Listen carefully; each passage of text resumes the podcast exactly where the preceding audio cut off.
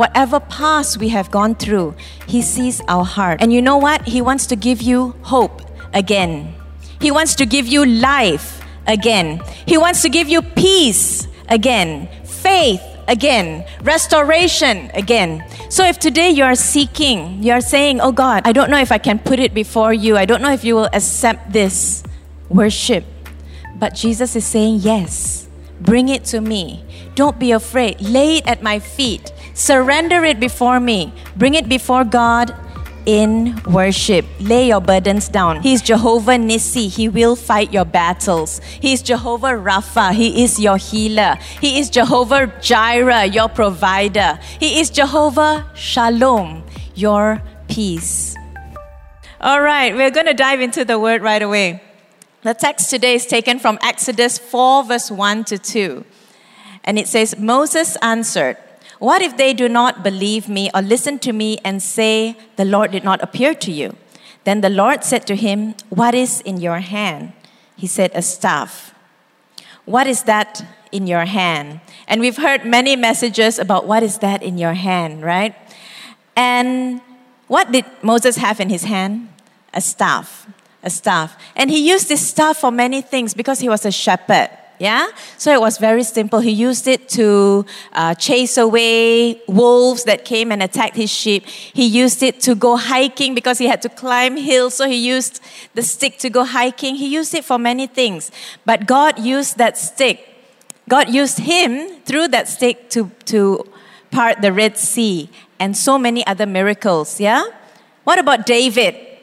What did David have in his hand? He had the sling and he used it to bring down Goliath. What about the boy with two fish and five loaves? What happened to that? It caused a miracle to feed 5,000.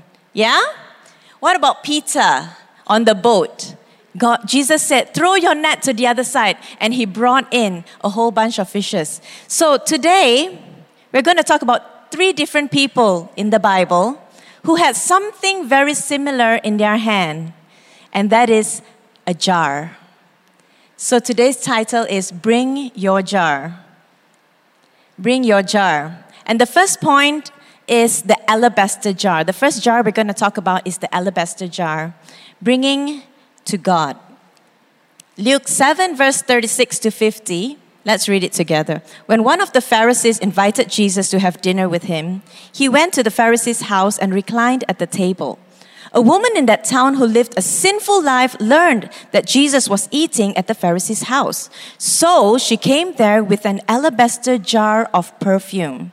As she stood behind him his, at his feet weeping, she began to wet his feet with her tears. Then she wiped them with her hair, kissed them, and poured perfume on them. When the Pharisee who had invited him saw this, he said to himself, If this man were a prophet, he would know who is touching him and what kind of woman she is, that she is a sinner. Jesus answered, Simon, I have something to tell you. Tell me, teacher, he said. Two people owed money to a certain moneylender.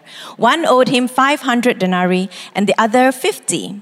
Neither of them had the money to pay him back. So he forgave the debts of both. Now, which of them will love him more?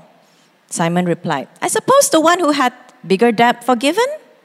You have judged correctly, Jesus said. Then he turned to the woman. Then he said to Simon, Do you see this woman? I came into your house.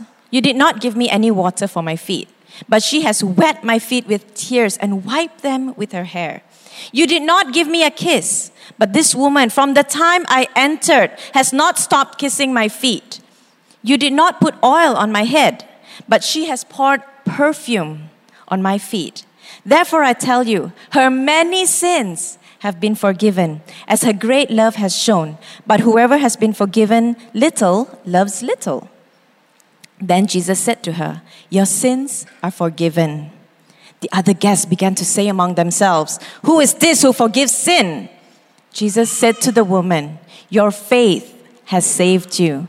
Go in peace. Amen. Go in peace. What an amazing Jesus we serve. Whatever situation we are in, we can come before Jesus with our alabaster jar with whatever that is so precious to you. Come before Him and worship at His feet. He's not going to say, Oh, you sinful woman, you sinful man. Sometimes we feel so unworthy because of whatever past, whatever we're going through. We may feel unworthy. Oh, I right before coming to church, I yelled at my children, I screamed at my husband. Why am I raising my hand? My husband will just look at me and go, huh, such a hypocrite. No, God doesn't see that. He sees our heart, our heart of worshiping. Whatever past we have gone through, He sees our heart. And you know what? He wants to give you hope again. He wants to give you life again. He wants to give you peace again, faith again, restoration again. So if today you are seeking, you are saying, Oh God, I don't know. I'm holding this so tightly, this treasure of mine.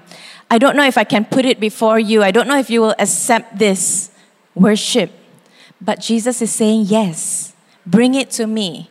Don't be afraid. Lay it at my feet. Surrender it before me. Bring it before God in worship. Lay your burdens down. Last week, Pastor Stephen had the garbage bag, right? And what was in the garbage bag? Burden right? Sin or divorce, whatever he, he was crushing it and putting it in, if you remember that, all the burden that we carry around. Jesus says, lay it at my feet. Lay it at my feet. Come with a heart of worship. Come with a heart of worship. Just like the woman with the alabaster jar. If you feel unworthy, it's okay. He says, You are worthy. You are worthy. Your faith has saved you. Go in peace. Amen. Amen. So, story time with Pastor Joanna. All right, now I'm going to just, I'm trying to match up with his stories, but it's okay. Anyway, when I was young, about 20 years ago in college, I was praying for my future husband, right? As all young women do. So I was praying for my future husband, and, and Stefan was there, one of the top on the list. No la. So anyway, um, one of the top. Oops. No, no. So I was praying for Stefan at the time. And then uh, we were already going to graduate and all that. But however, the Bible school that we went to were very strict about dating. So we could not date. He could not tell me he likes me. I could not tell him I liked him. How does that work? Yeah. So it was difficult situation. We had to pray about it, and then we have to talk to our pastors. My pastor is all the way in Malaysia, and he's my dad, so it makes it a bit more complicated. But anyway, I was praying. So it was a lot of things going through a 20 year old girl. And so I was like praying and praying and, and just this burden, you know? And then we were going to graduate, and he was going to go back to Germany. I had to come back to Malaysia. So if it doesn't happen, it doesn't happen, lah. That kind of a situation. But when I had prayed and prayed and prayed, one night I sat down and I was just praying in my room, in the dorm at the time. And then I was praying and praying, and then suddenly I just felt such a peace. I've never felt that peace before or after that night. That was the only time in my entire life I'm 41 years old, that I've ever felt that peace. It was a peace that I cannot explain. And I knew that He is the man I was supposed to marry. And God wants to give us that peace. Your faith has saved you, He told the woman. Go in peace. He wants us to have that peace, Christians. He wants us, church, to have that peace, surpasses all understanding, a peace that you can go through life and people can see it in you and they can say, Why, why are you so peaceful? There's so much turmoil going on, but you have such a joy. You have such a peace. Why is that? It's because you have laid your alabaster jar before Jesus. You have broke it at his feet and said, God, here it is. I lay it down before you. See, many times we pray we pray to God. We say, Oh God, I lay it before you. But then we take that burden with us back home. And we're like, the next day again, Ayo, again, I have to go through this traffic. Again, I have to meet my boss. Again, I'm fighting with this person. Again, I'm fighting. With... Lay it before Jesus. Lay it before Him.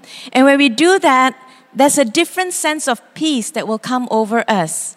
Don't be afraid to say, God, this is it. Here it is. Let's not um, hold on to the pain. Amen? God wants us to worship Him from His heart. Matthew 15, verse 8 to 9 says, These people honor me with their lips, but their hearts are far from me. They worship me in vain. Their teachings are merely human rules. God wants us to worship Him with all our heart. With all our heart. Amen?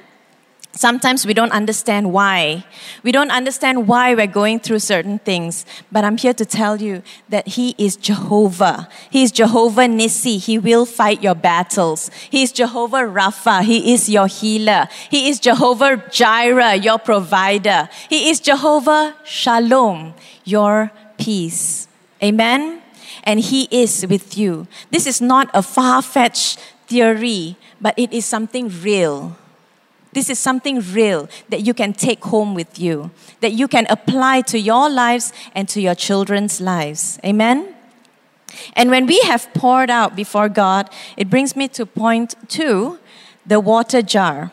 So the first was alabaster jar, the second is the water jar. When we have poured out before God, now God will bless us abundantly so that we can bless others so that we can bless others, bless those around us. And this story, the water jar, is taken from Genesis 24, verse 10 to 20. Then the servant left, taking with him ten of his master's camels, loaded with all kinds of good things from his master. He set out for Aram Naharaim and made his way to the town of Nahor. He had the camels kneel down near the well outside the town. It was toward evening, the time the women go out to draw water. Then he prayed, Lord, God of my master Abraham, make me successful today and show kindness to my master Abraham. See, I'm standing beside this spring, and the daughters of the townspeople are here, uh, are coming to draw water. May it be that when I say to the young woman, Please let down your jar that I may have a drink, and she says, Drink, and I'll let your camels too, uh, I'll water your camels too. Let her be the one you have chosen for your servant Isaac. By this I will know that you have shown kindness to my master. Before he had finished praying, Rebecca came out with her jar on her shoulder. She was the daughter of Bethuel, son of Milcah, who was the wife of Abraham's brother Nahor. The woman was very beautiful, a virgin. No man had ever slept with her. She went down to the spring, filled her jar, and came up again. The servant hurried to meet her and said, Please, give me a little water from your jar. Drink, my lord, she said, and quickly lowered the jar to her hands and gave him a drink. After she had given him a drink, she said, I'll draw out water for your camels too, until they have had enough to drink. So she quickly emptied her jar and ran back to the well to draw more, drew out, and gave the camels. Without saying a word, the man watched her and, and to, closely to learn whether or not the Lord had made his, his journey successful. This woman, Rebecca, was later on married to Isaac. And she, when she did that, when she gave, when she gave, she gave with abundance. She didn't hold back. She did it more than willing. He just asked for himself, but she gave more than enough. She gave more than enough. And sometimes it is hard to be generous, right or not? Sometimes it's hard. It's very easy to be generous with those who are close to us, to our family. Ah, come, come, I pay the bill. We're happy. We're happy to bless people. We're happy to welcome our family into the restaurant or into our homes. But then when it comes to outsiders, then it gets a bit difficult. It gets a bit hard. But I'm not just talking about finances, I'm talking about being generous with our kind words, being generous with our forgiveness, being generous with our compliments, being generous with our prayer. So it's so important for us as a church to be generous to one another. Yeah? Now, this woman, she had to feed 10 camels. Who knows, quiz time, who knows one camel can drink how much water at a time? How many gallons? One camel. One camel can drink how many? Who knows? Raise your hand. Quick, quick, quick, quick, quick. Ah, I don't have sweet to give out. Okay, never mind. One camel would drink about 20 gallons of water. 20 gallons of water for one camel. He had how many camels to those who are listening? 10. Thank you, Pastor Stefan. We had 10 camels. He had 10 camels, 20 gallons per camel. A strong woman, any strong women here, can carry about five gallons of water, they say. Okay, we can carry about five gallons of water and then it gets too heavy, we cannot already. So imagine how many times she had to go to the well, carry. And this is not like giving her family or her father. I mean, her father, of course, lah. When Papa was sick, we all will go out of our way to get something for him because we love our Papa. But this is a complete stranger. Not just a stranger, the complete stranger's camels. What? And she didn't know she was going to marry Isaac. She didn't know what the future would hold for her.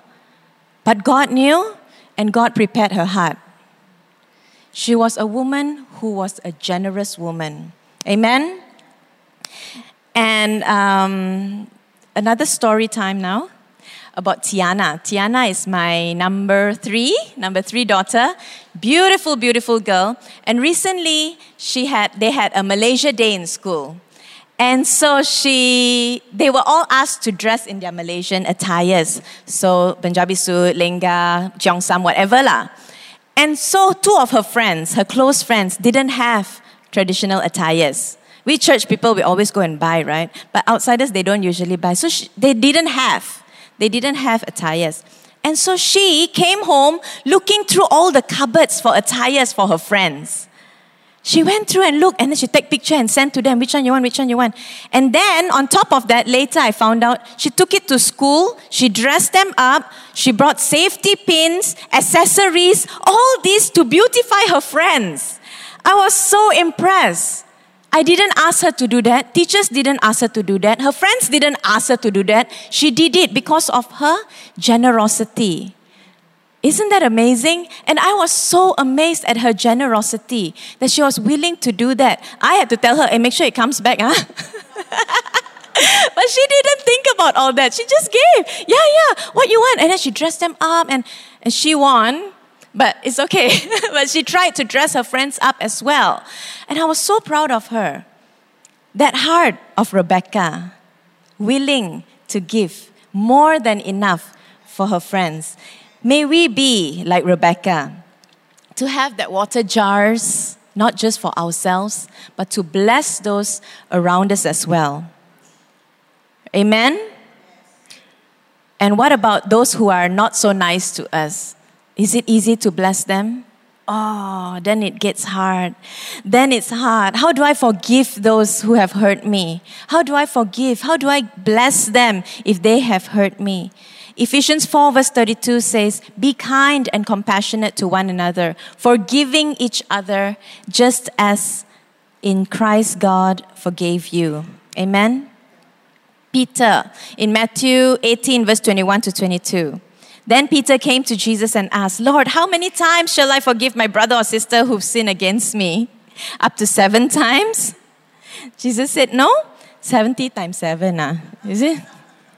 No need to count. You're a fisherman. Don't go and count, count all. It's a lot, he said. Forgive. Forgive those who have hurt you. It's hard. Oh, you don't know, Joanna, you don't know what I've gone through. You don't know the pain I've gone through. It's not me, it's the Word of God. The Word of God says, forgive. And I'm speaking to myself as well. Forgive those who have hurt you, forgive those who have said things against you. So hard. But that is what God wants. And when we forgive, whoever would foster love covers over an offense, but whoever repeats the matter separates close friends. Love prospers when fault is forgiven. That is in Proverbs 17, verse 9. Love prospers when fault is forgiven. Don't you want your love to prosper? Yeah? Hurt people hurt people. We've heard that a lot, right? Hurt people hurt people. But loved people love people. Forgiven people forgive people. Prayerful people pray for people. Amen? And so let's be bigger than that. Let's be better than that. Yeah? Forgive those who have harmed us or hurt us and let's love. Let's love one another. And this brings me to my third point the oil jar. And sometimes we have given and given, and sometimes you feel you're at the end. You have nothing left already. You have prayed, you have been heard, you are at the end already, and you say, God, I have nothing left. 2 Kings 4, verse 1 to 7 says, The wife of a man from the company of the prophets cried out to Elisha, Your servant, my husband, is dead, and you know that he revered the Lord. But now his creditor is coming to take my two boys as his slaves. And Elisha replied to her, How can I help you? Tell me, what do you have in your house? Your servant has nothing there at all, she said, except a small jar of olive oil. Elisha said, Go around, ask all your neighbors for empty jars. Don't ask for just a few. Then go inside and shut the door behind you and your sons. Pour oil into all the jars, and as each is filled, put it to one side. She left him, shut the door behind her and her sons. They brought the jars to her, and she kept pouring. When all the jars were full, she said to her son, Bring me another one. But he replied, There is not a jar left. Then the oil stopped flowing. She went and told the man of God, and he said, Go and sell your oil and pay your debts you and your sons can live on what is left. Sometimes we feel like that. I don't have anything left. I have exasperated all my prayers and it's getting nowhere. I'm getting nowhere. Guess what? Look around. Borrow from those around you. The church is here so that you can borrow from them. Elisha told her to look outside. Look outside. Don't be so it's just me, I have nothing, I'm gone, I'm finished, I'm, I'm burned out, I have nothing already. No, you are in a church for a reason. You are in a cell group for a reason. Reach out to those around you and borrow their prayers. Talk to people around you. Hey, I need prayer. Hey, I need you to pray with me through this. You know what? Don't be scared. We Asians uh, like to keep everything to ourselves. Aya, I'm, I'm sick. Uh. And then we find out later, a few months later, this person went through some major surgery and all that and never tell anyone. Why do we do that?